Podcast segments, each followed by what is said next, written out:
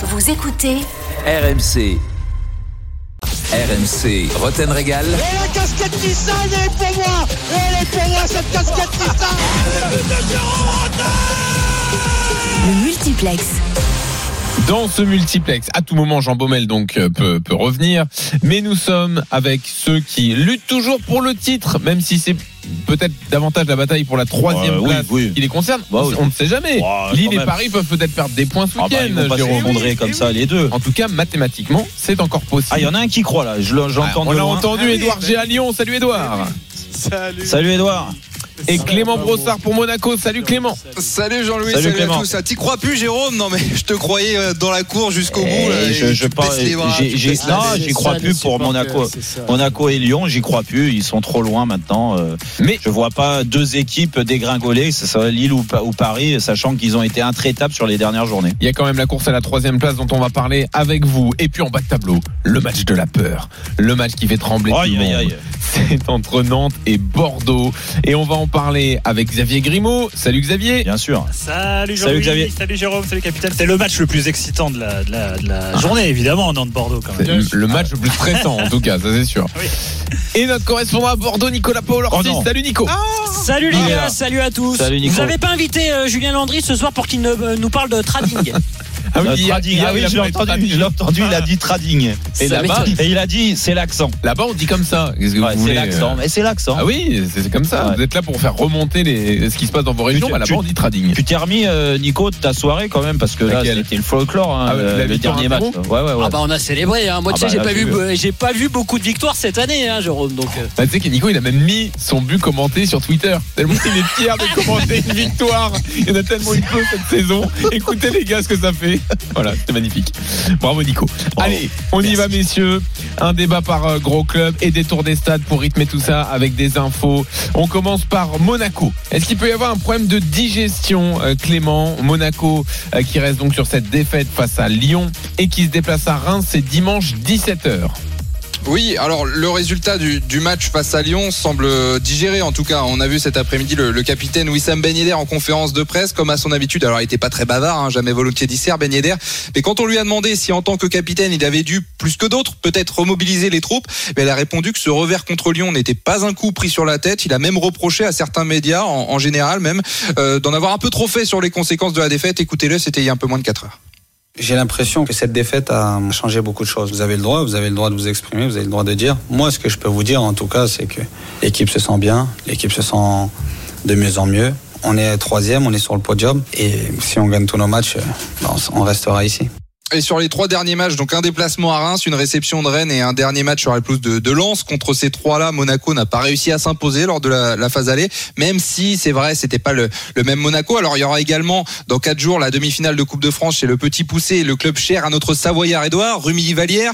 Et Monaco pourrait tout perdre en une semaine, mais Niko Kovac, lui, il voit positif. Il nous a dit cet après-midi, j'ai jamais été pessimiste, c'est pas dans ma nature, je suis au contraire quelqu'un d'assez optimiste et à 3 journées de la fin, j'ai aucune raison de changer. On est 3e, on est en demi-finale de Coupe de France. C'est une chance pour moi, pour mes joueurs, pour le club en général. Donc voilà, la défaite contre Lyon, c'est du passé et les Monégasques sont prêts à rebondir ce dimanche au stade Auguste Delon de Reims. Jérôme, comment tu vois les choses ?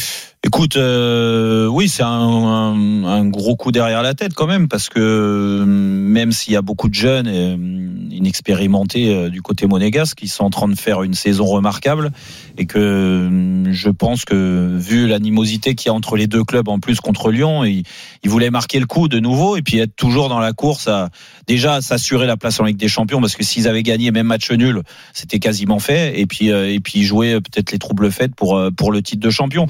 Mais encore une fois, rien ne vient par hasard. Je pense que certains joueurs, le club avait peut-être besoin aussi d'avoir une claque comme ça. Ça fait partie de l'expérience du haut niveau et que ils vont s'en servir de cette claque-là parce que ils ont mal géré le match. On va pas refaire le match contre Lyon, mais ça s'est joué aussi dans les têtes, dans l'approche, dans la façon de mener et de rentrer comme ça en deuxième mi-temps. Ils ont fait trop d'erreurs. Ils l'ont payé cash. Mais ça fait partie de la jeunesse. Je crois qu'on est tous passés par là au d'un moment. T'apprends aussi avec ce genre d'échecs. Mais moi, j'ai aucun doute que ce club et ce groupe de joueurs va rebondir parce qu'ils ont montré beaucoup de qualité depuis le début. Capitaine, t'es d'accord avec tout ça ? Ouais, Monaco s'est trompé contre Lyon. On l'avait dit avec Jérôme d'ailleurs. Ouais. Hein. On l'avait dit, attention s'ils le mettent sur le plan de la pas de la vengeance, mais en tout cas de l'agressivité, du règlement de compte. Voilà exactement ce qu'on avait dit. Ils vont le payer cher, et ils l'ont payé cher. Bon, à Reims, ils ont quand même une grosse carte à jouer encore, l'AS Monaco. Bien sûr. Celle de rester sur le podium. Et c'est pas rien. Mais on va regarder quand même avec attention comment ils vont réagir.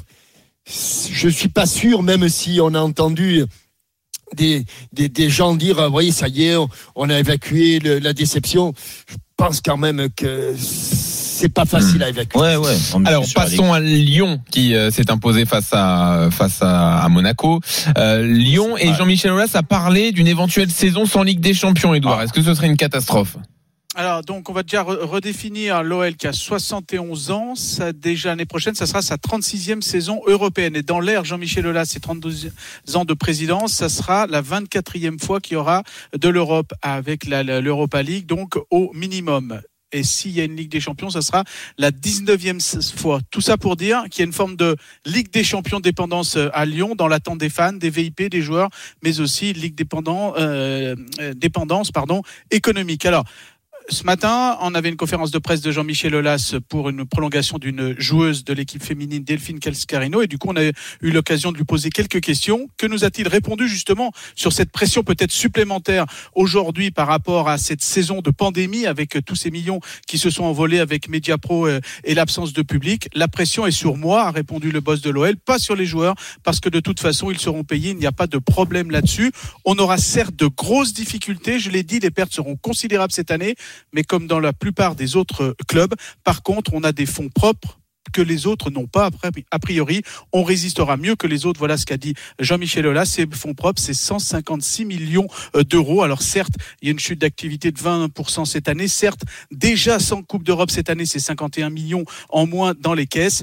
Il y a une forme de Ligue des Champions dépendance, mais l'autre versant, c'est donc ces millions engrangés, ce bas de laine qui va donner un petit peu d'élan quand même l'année prochaine à l'OL, même sans Ligue des Champions.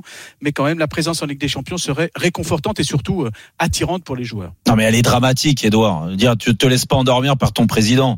Dire, elle est dramatique sportivement. Non mais financièrement, ok. 156 millions. Non mais on est d'accord. Moyen de affronter l'avenir. Mais je remettais le contexte. Non, mais pas fait endormir. Je lis juste les chiffres pour remettre les chiffres dans le contexte. D'accord. Quand on a 156 millions dans les caisses pour l'instant. Oui, d'accord. Si ok, mais tu as les moyens de faire. Après, je te dis bien évidemment, une présence en Ligue des Champions serait réconfortante, mais aussi attirante pour les joueurs. Elle serait, du début à la fin. Moi, elle serait dramatique.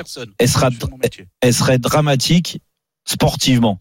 Financièrement, moi j'en ai rien à faire, que ça se passe bien et tant mieux pour Lyon, dire que ils aient des fonds de côté, que ils aient anticipé aussi ces mauvaises saisons sur en France, et de pas faire la Coupe d'Europe, que ça soit l'UEFA ou la Ligue des Champions. Mais bon, je suis désolé, mais sportivement, quand tu vois les moyens de Lyon, ce qu'ils ont essayé de construire, si tu fais pas la Ligue des Champions cette année, mais c'est pour ça que je te dis que c'est dramatique, parce que pour avoir des joueurs, comment tu reconstruis l'effectif, avec qui, et tout ça, c'est encore une perte de temps. Et Lyon ne peut pas se permettre encore une fois une année de plus de pas faire la Ligue des Champions. D'autant que Jean-Michel Aulas a déjà dit le contraire. S'il s'est battu autant l'an passé, à juste titre d'ailleurs, et là sur ce coup-là je lui donne pas forcément tort, pour que le championnat continue et qu'il soit qualifié éventuellement comme il l'imaginait pour une Ligue des Champions, et c'est parce que déjà il y avait un petit problème et qu'il aurait préféré avoir la manne financière de la Ligue des Champions plutôt que de l'avoir lui passer sous le nez. Une fois c'est compliqué, deux fois ça l'est, mais c'est alors dramatique, je ne sais pas si c'est cet adjectif qu'il faut employer, mais il y a le côté financier, mais il y a aussi le côté sportif, Doudou. C'est-à-dire que l'Olympique lyonnais, qui n'est plus européen en Ligue des Champions comme il l'a été régulièrement, c'est le standing qui est en train de baisser. Donc, je pense que. Mais les joueurs, Jean-Michel, les joueurs, les supporters, d'un moment, t'as bien. C'est bien beau d'entendre les choses financières. Ils s'en foutent des fonds propres. Mais bien sûr, ils s'en foutent. Eux, c'est des passionnés. Ils ont envie d'avoir des émotions. Après, les infos économiques, c'est bien de les rappeler aussi. Voilà. Jusqu'au 30 juin prochain. Alors, on va laisser. Non, mais attends. Non, mais ça, juste pour dire, quand ils parlent des fonds propres et puis qu'ils se refusent à prendre depuis des années et des années, je ne vise pas spécialement Garcia, Genesio ou les autres, oui. Le grand coach qu'il annonce à corps et à cri, les supporters... C'était pas Genesio ? C'était pas Garcia ? Tous ceux que t'as défendu ? Bon bref, merde, allez, c'était pas le Gwen, voilà. On s'éparpille. Les supporters peuvent lui renvoyer quand même aussi en lui disant, si vous avez de l'argent, prenez un grand coach. 19h13, tour des stades. On y va. 4 infos. Il y a une évolution. Arrête. Oui, bien sûr. On y va donc pour le tour des stades. Qui saute sur tout ce qui bouge, toi. C'est incroyable ça. On y va donc avec 4 infos donc et vous me dites ce que vous retenez. À Rennes, puisque Rennes-PSG c'est un match très important, dimanche 21h, Xavier Grimaud, deux absents importants côté rennais. Oui, Rennes qui sera privé de ses joueurs cadres dans le même secteur. Deux joueurs cadres, Steven Nzonzi et Eduardo Camavinga sont suspendus. Alors c'est évidemment un coup dur. Il n'y a pas énormément de solutions pour Bruno Genesio. Il y en a une au moins qui est évidente. C'est Clément Grenier qui devrait prendre une place au milieu de terrain. Pour la seconde, c'est plus compliqué. On peut lancer un jeune en Ligue 1 comme Leslie Hugo Chokwu. C'est un jeune espoir, mais il n'a que 17 ans, donc c'est trop risqué. On devrait donc voir Bourigeaud glisser au milieu avec Grenier et Flavientet un peu plus haut. Monaco, on en a parlé, qui est à Reims dimanche à 17h. Finalement, il n'y aura pas tant de retour que ça dans l'effectif, Clément. Oui, hier, on annonçait que Diatta était présent à l'entraînement, que Golovin pourrait être titulaire et que Gelson Martins sera de retour. Tout ça est vrai, sauf que seul le Portugais Gelson Martins pourrait être finalement présent à Reims. Krépin Diatta est encore trop court physiquement, a expliqué Kovac cet après-midi. Et pour Golovin, il a suivi un entraînement adapté depuis hier après 10 jours d'isolement et a encore besoin d'un test PCR négatif, d'un examen médical afin de voir si sa forme lui permet de jouer. La vie est plus importante que tous les matchs de foot, a dit Kovac, toujours très prudent sur la santé de ses joueurs. On en saura certainement plus demain sur la présence du Russe à Reims. Il devrait pas jouer, donc a priori, si on suit Zizko. C'est mal parti. À Lyon, finalement, il y a un retour important et là, ça s'est joué en commission. Edouard, donc pour le groupe qui recevra Lorient demain à 17h. Alors on vient de recevoir le communiqué de l'OL, c'est tout frais. L'OL qui fait appel devant la conférence des conciliateurs du CNOSF pour la suspension et le carton rouge de Mattia De Sciglio. Étant donné que cette saisie est suspensive, Mattia De Sciglio est présent demain. Donc il n'est pas suspendu, le défenseur italien, et la commission se réunira mardi 11 mai prochain. Donc peut-être il sera suspendu pour le match d'après, si bien que l'OL se retrouve quand même mine de rien avec un défenseur de plus et peut-être aussi, même sûrement, Jason Denayer. Donc moins de problèmes que cela pour les absents du côté de l'OL. C'est tout chaud, hein, niveau de Mattia De Sciglio. Et vous me connaissez, je garde le meilleur pour la fin. Bordeaux qui est à Nantes demain à 13h. Incertitude autour de Ben Arfa, Nico. Le coup dur. Touché aux adducteurs, atteint Ben Arfa. Il sera pas du. Enfin, il est très incertain pour demain. C'est pas vraiment une grosse perte pour Jean-Louis Gasset parce que je vous rappelle quand même les stats. Ben Arfa a démarré que 3 des 10 derniers matchs. Il a plus été décisif depuis le 23 décembre dernier. Il a vraiment beaucoup de matchs sur cette deuxième partie de saison. Il avait tout donné au début, quoi. C'est vrai qu'il a trop donné. Il a beaucoup donné au début. Sur la deuxième partie de saison, oui, c'est vrai. Oui, c'est vrai que la première était incroyable. La première, il a 2 buts, 4 passes D. Ouais. Sur la première partie de saison, il a fait combien de matchs ? 5. C'est bouleversant. C'est ça. Qu'est-ce qu'on retient, Jérôme ? Nzonzi. Ben Arfa. Non, je pense qu'à Rennes, on rigole, mais à Rennes, il y a beaucoup d'absences quand même là sur ce match. Il joue le Paris Saint-Germain. Mbappé suspendu. Ouais, mais bon. Je pense qui porte tout le monde. Mais le Paris Saint-Germain se remettra plus facilement de certaines absences que Rennes. Rennes, on voit l'effectif. Surtout, c'est au cœur du jeu. Du moins, Camavinga, Nzonzi, ça fait beaucoup. Mais bon. Messieurs, dans un instant, le multiplex de la 36e journée se poursuit avec ce match de la peur entre Nantes et Bordeaux. A tout de suite. RMC. 18h-20h. Rothen régale. Jean-Louis Tour, Jérôme Rothen. 19h18 sur RMC, toujours dans Rothen Régal. Allez Jean-Louis, on continue notre multiplex Ligue 1. On a encore plein d'infos. Et on ira à l'étranger, en Espagne, un énorme Barça Atlético. En Angleterre, il y a déjà la finale de Ligue des Champions ce week-end en championnat entre City et Chelsea. On y reviendra tout à l'heure. La Ligue 1, effectivement, avec Edouard Géa, Clément Brossard, Nicolas Paul et Xavier Grimaud, puisqu'on évoque tout de suite Nantes-Bordeaux demain. 13h, le match de la peur, clairement, entre les Nantais 18e, barragiste avec 34 points, et Bordeaux 15e avec 39 points. Ça veut dire qu'en cas de victoire de Nantes, mais il n'y aurait plus que 2 points d'écart entre ces deux équipes à 2 journées de la fin. Alors on va commencer par Nantes, juste après Jean Baumel qui nous appelle. Le bus, où on est, voilà, le bus.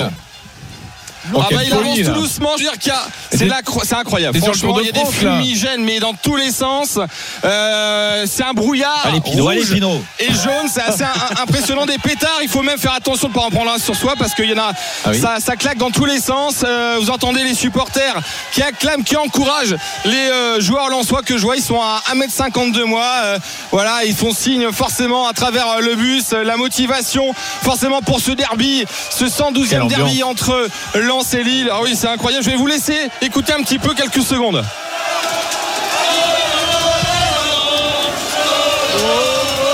Jérôme, t'es pas obligé de chanter. Jérôme, il la bloque. Bon, à un moment, ils ont fait Rothen, Rothen. Sans aller. La la la la. Après ils sont pas encore arrivés au stade, hein, le but c'est avant sa duel. Après tous ces matchs à huis clos, ça fait plaisir d'entendre les supporters. En plus, franchement, j'en ai des frissons. Ah ouais, non mais là, j'imagine dans le stade, sauf qu'il sera vide. Ça fait tellement longtemps qu'on n'a pas entendu ça. Et puis pour Djibo, c'est beau parce que là, vu que c'est un supporter lensois, tu prends foot à fond, quoi. Moi je suis supporter du Racing Club de Lille. Mais non. Merci Djibo. Oh, quelle ambiance, quelle folie là, c'est magnifique, hein. Ça vous a donné des frissons les gars aussi? Ah bah bien évidemment. Ce sera pas la même à Nantes, hein, demain. Surtout quand Djibo a dit que le bus avançait tout doucement. Ça c'était... C'est vrai que c'était important. C'était important. Alors, donc on allait sur Nantes. Nantes et ces clubs historiques qui sont peut-être condamnés à la galère. C'est ce qu'a dit Antoine Kombouaré, Xavier.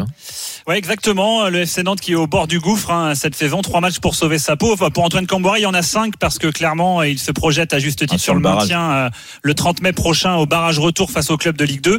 Mais cette saison est peut-être juste une répétition de ce qui attend les Nantais les prochaines années s'ils se sauvent. Peut-être pas autant galère, mais des saisons loin du haut de tableau, parce que Kombouaré, il a été assez cash, hein. Il a dit sur les clubs comme Nantes ou Bordeaux qui galèrent comme pas possible. Ça fait de la peine, ça fait pitié même, mais faut être réaliste quand on voit les budgets que l'on a. On ne peut plus lutter avec des équipes du haut de tableau, même des équipes comme Rennes. Ce serait une surprise de nous voir dans le haut. Voilà ce qu'il a dit, donc assez cash, hein, Kombouaré. On peut quand même nuancer en voyant que Nantes a cette année 75 millions d'euros de budget estimé, c'est-à-dire le 9e budget de Ligue 1. Et si on revient sur les 15 dernières années, Nantes n'a fini que 2 fois la 9e place ou mieux. C'était 7e avec Sao en 2017 notamment. La place moyenne du club, c'est plutôt autour de la 13e place. Alors le budget a peut-être un peu le dos large. C'est pas vraiment une question de budget, mais plutôt une question de politique sportive. Jérôme, capitaine, je pense que vous serez d'accord. Et au passage, on va souhaiter un bon anniversaire à Valdemar Kita. Il fête ses 68 ans aujourd'hui, messieurs. Transmets-lui le bon anniversaire de Jérôme Rothen. Bon, oui, non, je dirai demain. Pourquoi tu rigoles? Bah oui, non mais ça veut dire que j'ai un problème avec Valdemar Kita. Non, pas aucun problème. Bien sûr, je lui souhaite un bon anniversaire. On lui souhaite, évidemment. Il profite bien et en espérant pour son club qu'il arrive à s'en sortir déjà ce week-end.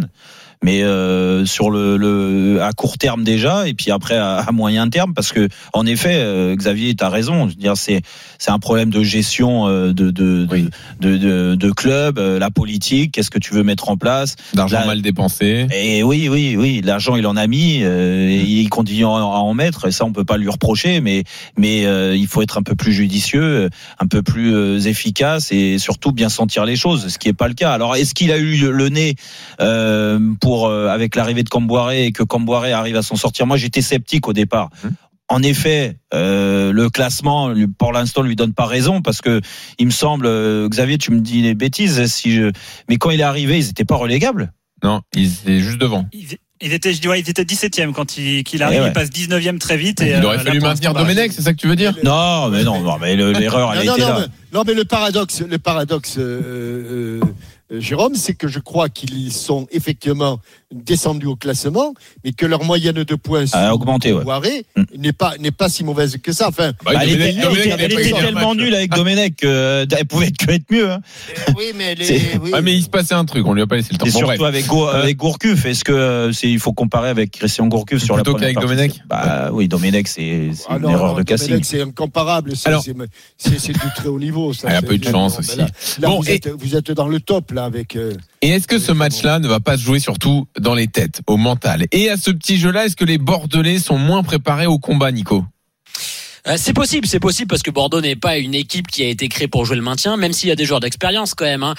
Benoît Costil, il y a Mecher, on peut penser à un joueur comme Loris Benito aussi, qui est international suisse, qui a de la bouteille. Mais c'est jamais des joueurs dans leur carrière qui ont vraiment joué le maintien. Et d'ailleurs, Costil, il nous l'a dit en conférence de presse hier. Il nous a dit franchement, s'il y a un truc que je ne digérerais pas dans ma carrière, c'est de descendre avec les Girondins de Bordeaux. Donc voilà. Et le mot d'ordre cette semaine, ça a été un peu de faire redescendre tout le monde sur terre, parce que on se souvient de ces chants sur le parvis du match Atlantique la semaine dernière après la victoire face à Rennes, avec notamment les petits jeunes lancés par Jean-Louis Gasset qui avaient mis l'ambiance. On était venus communier pour remercier les supporters qui avaient un petit peu comme les Lensois escorté le bus et tout ça. Non, c'est Fred Hermel qui se connecte pour tout à l'heure. Bon, vas-y, finis Nico. Et non, donc voilà, donc on a essayé de tempérer un peu tout ça cette semaine du côté de Costil, du côté de Gasset, en disant c'est pas fait, faut qu'on fasse le job à Nantes. On peut quand même penser que si Bordeaux va chercher un nul demain, ça sera fait pour le maintien. Non, mais on est d'accord, Nico, mais moi là il est là le problème. Encore une fois, dans ce que tu montres, que t'aies envie de communier ça avec tes supporters, la victoire que tu recherchais depuis. Mais au bout d'un moment, faut rester quand même il faut garder les pieds sur terre. Ouais. Dire tu peux pas être autant dans l'excitation après une victoire, sachant ça a été un tel soulagement. Mais non, mais c'est pas. Non, tu peux pas dire ça. Tu peux pas dire ça. Moi, écoute, je suis bien placé pour le savoir. J'ai vécu une année galère avec le Paris Saint-Germain. On en a eu des bons résultats à 3-4 journées de la fin. Sauf qu'on était toujours à la limite parce que derrière ça gagnait. Et ben là, tu dois te rendre compte, tu dois au moins attendre les résultats de la journée de championnat et te rendre compte que cette victoire contre Rennes, en effet, heureusement qu'elle est arrivée, parce que si elle n'arrivait pas, c'était dramatique, mais que, vu le calendrier que tu as, c'est loin d'être gagné encore, parce que si tu perds à Nantes, moi je sais, je peux t'écrire ce qui va se passer. Si tu perds à Nantes, et ben moi je pense qu'ils vont descendre. Ah ouais. Du moins, au moins le barrage, okay. Nantes va descendre. Je pense que Nantes et Bordeaux, si Nantes gagne, Nantes est quasiment assuré de faire le barrage. C'est vrai que les Nantais ont un meilleur calendrier. Bordeaux, ils sauveront Lens et ils iront à Reims. Alors que Nantes va à Dijon et va recevoir Montpellier, qui n'aura plus rien à jouer. Donc tu peux t'imaginer que sur les deux matchs d'après, ils vont prendre 6 points. Jérôme, ils peuvent. J'ai été étonné que dans les successeurs éventuels de Maignan, tu m'aies pas cité Costil, parce que il est vieux. Oui, et puis il fait une bonne saison. Mais je crois. Et pour le coup, c'est pas le plus mauvais Bordelais cette saison, loin de là. Hein. Eh bien, ça prouve le niveau des autres. Il a 3 ans. Il avait envie d'en mettre une à Costil.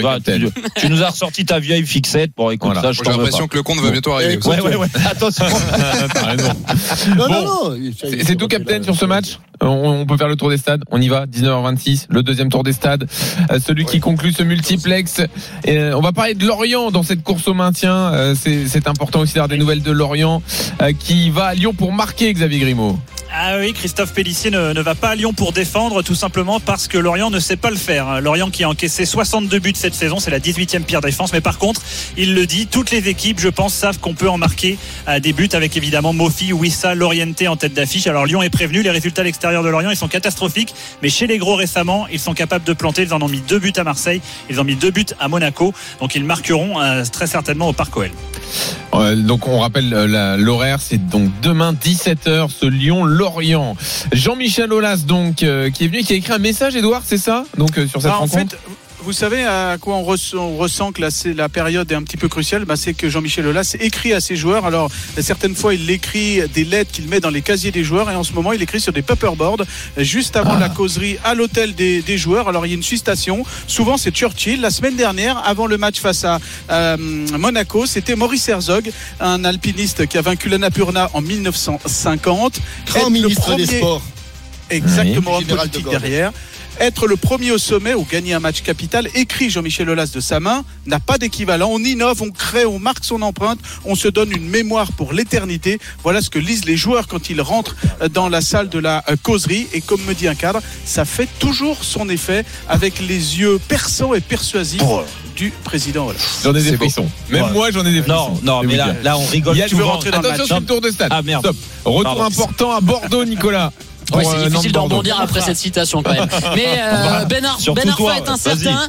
Thomas Basic aussi, le milieu de terrain est incertain. Il y a deux retours côté bordelais. Jean-Michel Seri qui revient de suspension et Nicolas Depréville pour le coup. Bon, il n'a pas été du tout efficace cette saison, mais vu le secteur offensif des Girondins ces derniers temps, ça pourrait faire un peu de bien. Toutes les infos Nico sont incroyables. Et puis on termine pour être complet sur Monaco à Reims. Clément, sur Ben Yedder, tu voulais nous en parler. Oui, parce qu'il est très heureux à Monaco. Wissam Ben Yedder, taulier, capitaine, buteur face à Lyon, un but important, hein, c'était le 19e de sa saison, il n'avait jamais fait mieux en carrière sur une saison, et de deux c'était son 100e but en Ligue 1. J'ai toujours rêvé de marquer beaucoup de buts, et ce depuis que je suis enfant, c'est une fierté, nous a dit Ben Yedder cet après-midi. Et vous le savez peut-être, mais si son père était fan des Verts d'un certain Jean-Michel Larqué, lui était supporter de Monaco étant gamin, et l'idée de disputer la Ligue des Champions avec son club de cœur fait qu'il sera certainement difficile à bouger du rocher.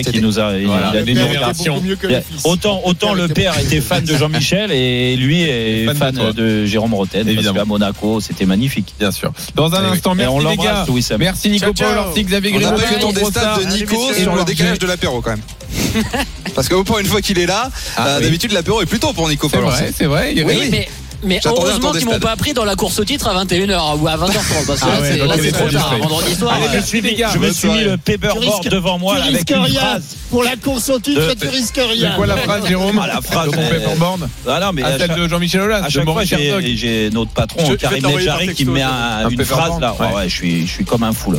Très bien. Je suis excité. Exactement. Dans un instant, le foot européen. Merci les gars. Toute la 36e journée de Ligue 1 sur RMC. Tous les matchs en direct. Évidemment, ça commence dès ce soir 21h. Lens, Lille. Le foot européen, il y a d'énormes affiches au week-end en Espagne, en Angleterre. On y va dans un instant. Et annonce de l'UEFA, les premières sanctions contre les clubs qui voulaient rallier la Super League. Je vous en parle dans un instant, à tout de suite. RMC, 18h-20h, Rothen régale. Jean-Louis Tour, Jérôme Rothen. 19h32, toujours dans Rothen régale. Allez, reste une demi-heure. Jean-Louis Tour, Jean-Michel Larqué, toujours avec moi, bien sûr. Il y a le quiz bientôt.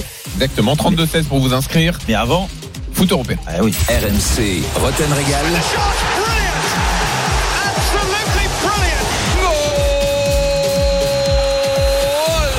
Le multiplex européen. Avec ce week-end, deux énormes matchs. Barça, Atlético en Espagne. Fred Hermel est avec nous. Salut Fred. Hola chicos. Et tout simplement la finale de la Ligue des Champions entre Manchester City et Chelsea. Demain 18h30, Julien Laurent est là. Salut Julien, l'homme de l'année même. Salut Julien. Salut à tous.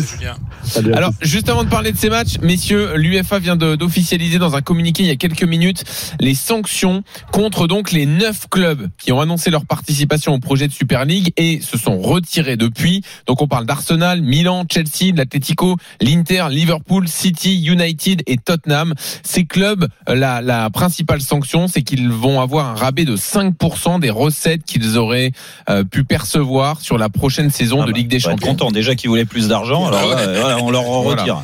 Par ailleurs, c'est bizarre que l'UEFA touche le portefeuille. C'est assez bizarre. Oui. Par ailleurs, c'est pas leur genre. Pour être complet, c'est vraiment pas le genre de vous savez tu sais, Jean-Michel, le football populaire, tout ça. Ah oui, ils aiment ça. Non, par ailleurs, 3 clubs sont toujours dans ce projet, ne se sont jamais retirés. Et eux, le Real, le Barça et la Juve. Eh bien, les concernant, l'UEFA se réserve le droit de prendre les mesures qu'elle juge appropriées, donc peut-être plus sévères que j'aimerais entendre Zinedine Zidane là-dessus s'il a un avis. Il a peut-être un avis, mais il ne le donne pas. Alors, Fred, donc... On parle d'une sanction qui serait que... parce que dans la réforme de la Ligue des Champions, il y aurait un repêchage pour 2 clubs historiques suivant le coefficient UEFA, si jamais ils ne se qualifiaient pas par leur Liga, par leur championnat respectif. Alors, ils pourraient supprimer ça. Oui, ça veut dire qu'ils tremblent au Real. Ouais. Parce que pas finir dans les... Il faudrait que si le Real ne termine pas dans les 4 premiers, il ne pourrait plus être repêché. Oui, bah là, c'est pas cette année. Mais de toute façon, il y aura ça n'arrivera jamais, tu veux dire. Mais bien sûr, ça n'arrivera jamais. C'est une fausse sanction, bien sûr. Parce que si le Real ne termine pas dans les 4 premiers, c'est qu'il n'a plus rien à faire en Europe. Oui, exactement. Alors, Fred, on ne va pas parler du Real. Si le Real pourrait être le grand gagnant s'il y a match nul, par exemple, entre le Barça et l'Atlético. Ou s'il y a victoire du Barça contre l'Atlético, puisque le Real joue dimanche contre Séville. Et le Real a le goal average particulier favorable par rapport au Barça, mais aussi par rapport à l'Atlético. Mais bon, le gros match, c'est demain. Exactement. 16h15 au Camp Nou, donc Barça Atlético.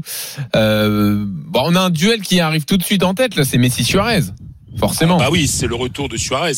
Rappelez-vous ces mots de Messi en septembre-octobre lors d'une grande interview à une télé espagnole quand il disait ils ont fait n'importe quoi les dirigeants, mais comment c'est une folie d'avoir mis dehors Suarez gratuitement et surtout de l'avoir envoyé chez un rival direct. Il avait vu, et réellement, parce que il avait vu clair, Messi, parce que le rival, il est plus que direct, c'est même le leader de la Liga.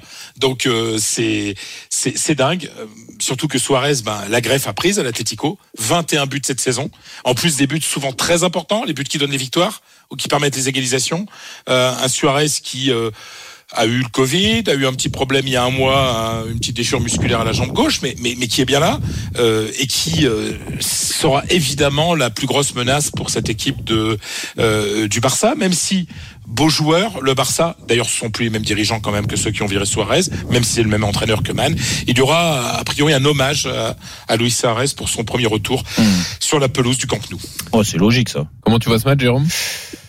Écoute, l'Atlético, moi je les voyais un petit peu en perdition, ouais. C'est un grand mot, mais perte de vitesse. Ouais, perte de vitesse. Et c'est vrai que dernièrement ils se sont bien repris. Après ils ont eu quelques absents à un moment, dont Suarez. Ouais. Et maintenant ils ont récupéré tout le monde. Ils ont tout le monde. Et puis de toute façon la liste des convoqués, il peut y avoir tout le monde. Tout le monde est à disposition. Ouais. Jiménez a des petits problèmes musculaires, mais à part lui qui sera quand même dans le groupe. Ouais, sinon il y a tout le monde. Il peut faire ce qu'il veut, Simeone. D'ailleurs il va même laisser, il semblerait, João Félix sur le banc. Hein. Non mais c'est important. Et puis après où ils ont eu la réussite, c'est que quand ils ont perdu des points, les concurrents, la défaite, match en retard de Barcelone à domicile contre Grenade. C'est terrible ça. Ah bah, c'est horrible. C'est une contre-performance terrible et qui, j'imagine pas que le Barça puisse perdre deux fois de suite sur son terrain. Ouais. Cela dit, ça prouve quand même qu'ils avaient une chance unique de se remettre dans le coup, le Barça.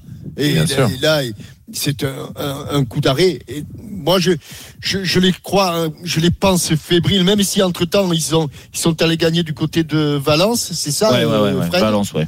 Bon, mais je les sens pas bien, le Barça? C'est Barcelonais, ouais, d'accord. Je les sens pas bien. Après, c'est toujours pareil, hein, Jean-Michel, on dit ça souvent, et c'est vrai que cette défaite contre Grenade, nous montre que Barcelone peut perdre contre... Même si Grenade est une bonne équipe. Ouais, Grenade est surprenant.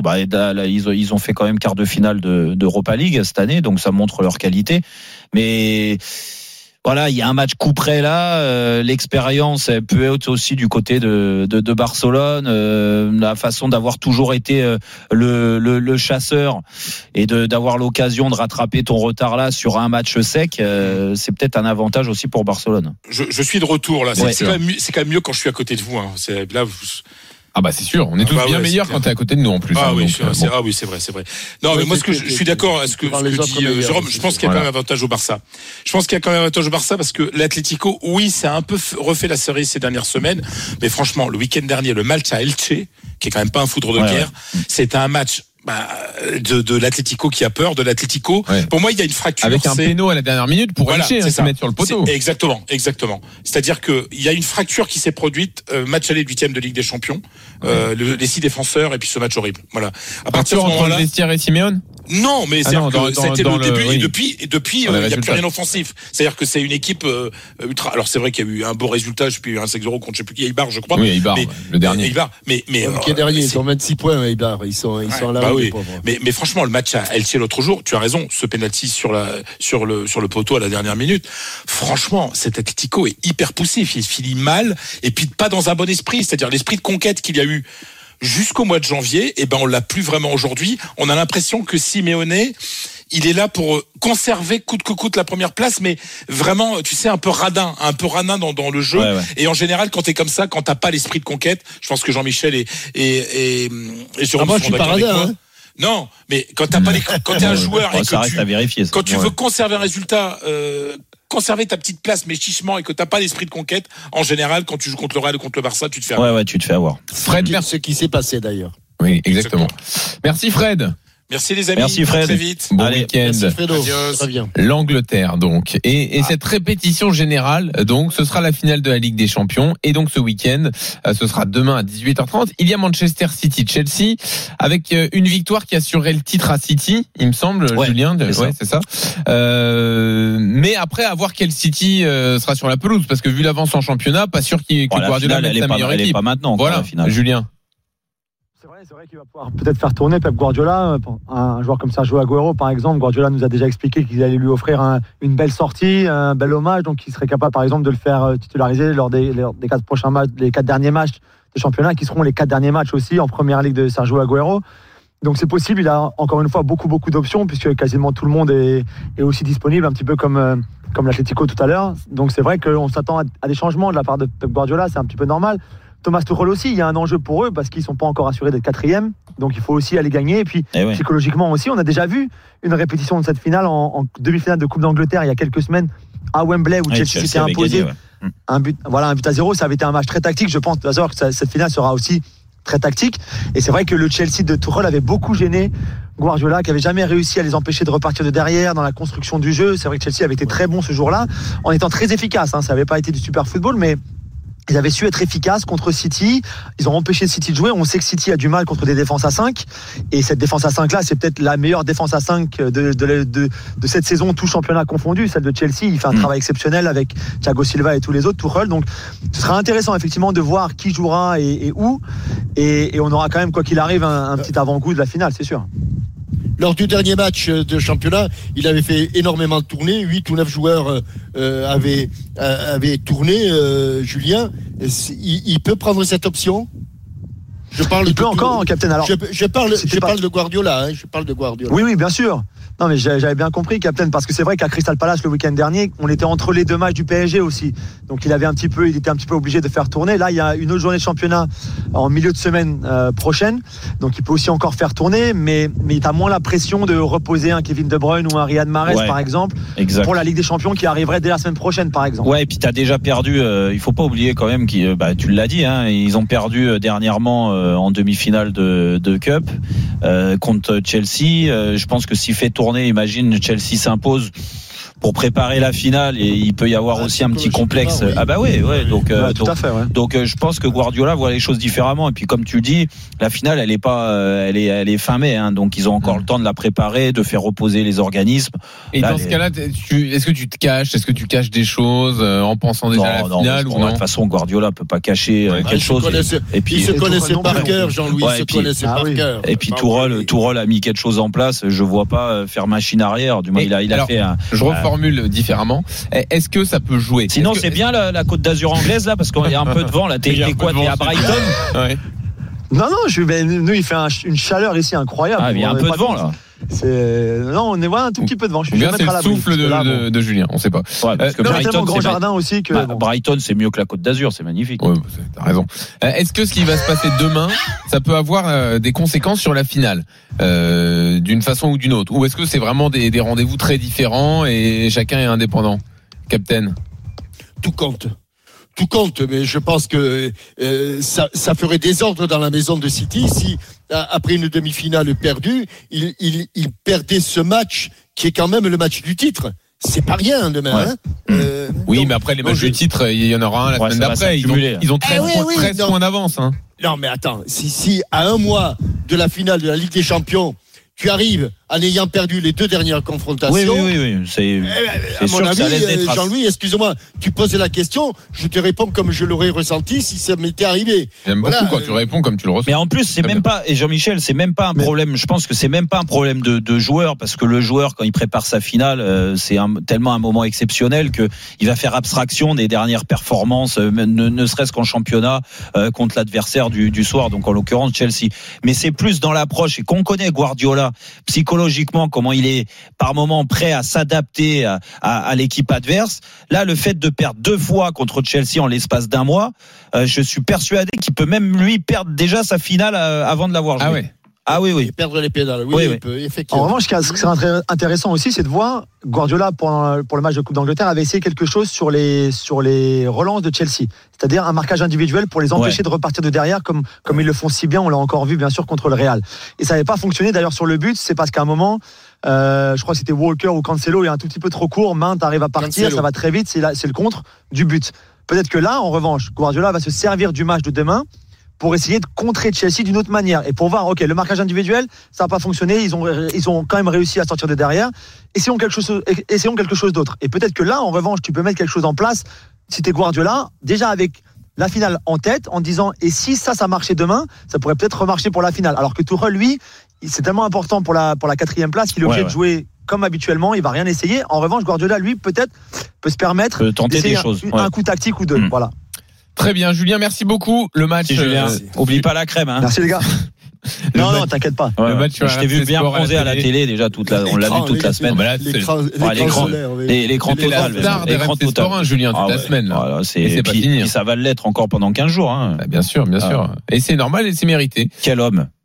Il a deux avantages, c'est que donc il suit les clubs qui sont en finale de Ligue des Champions, et puis comme on peut pas aller en Angleterre, il est forcément réquisitionné sur tous les matchs. Parce qu'on peut envoyer personne sur place. Il est content. J'ai plus peur aussi. À l'époque, quand il était aux Parisiens, qui s'embêtait un peu là. Oui, il essayait de te gratter des infos. Tout le temps. Hein. Ah oui, tout le temps. Ouais. Et alors tu répondais ? Je lui donnais un petit peu à manger de temps en temps. Ah, t'aimais bien pas le journaliste. L'arrivée, s'il est à cette place là aujourd'hui, c'est aussi un petit peu grâce à moi parce que je lui ai donné des bonnes infos. Il a déconnecté. Julien, pas répondre. Dans une seconde. Le quiz, et juste avant quand même, je vous donne cette info RMC Sport que Nicolas Paul nous a envoyé juste après le multiplex, donc il a dû avoir une confirmation juste après. Donc Jean-Louis Gasset, on sait que son avenir ça devrait pas s'inscrire à Bordeaux, alors qu'il lui reste un an de contrat quand même, hein. Sachez-le. Eh bien les dirigeants bordelais travailleraient en coulisses sur la venue du nouvel entraîneur et le nom de Michel Der Zakarian arriverait en tête de liste, lui qui ne devrait pas continuer avec Montpellier. Alors il y a forcément une zone d'ombre. Il ne continue pas, c'est sûr ça. Oui, voilà, il ne continue pas. Excuse-moi, j'ai mis un conditionnel de trop. Mais comme il y a une grosse zone d'ombre avec le départ de King Street, on ne sait pas encore, mais le groupe potentiel de repreneurs a placé Der Zakarian en tête de cette. Il va y avoir du beau monde sur le marché. Là, il y a de quoi s'éclater. Hein. Der Zakarian, Thierry Loret. Je crois les joueurs de Bordeaux. Michael Landreau.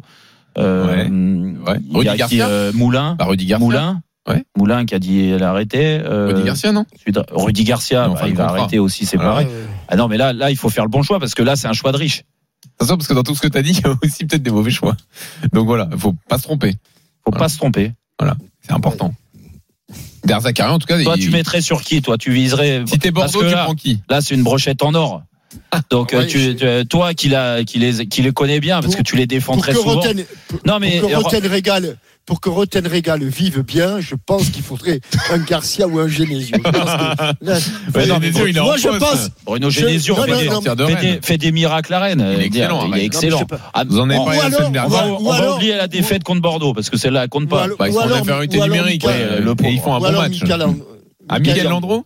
Amica, il peut être annoncé à Angers aussi.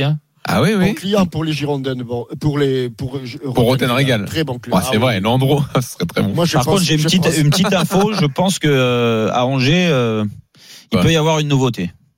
Dis-nous, t'as une info ou tu l'as pas ? Il peut y avoir une nouveauté. Abi Bay est pas loin. D'Angers ? Ouais. Ah, info Jérôme Rothen là. Ouais. Info JR25. Écoute.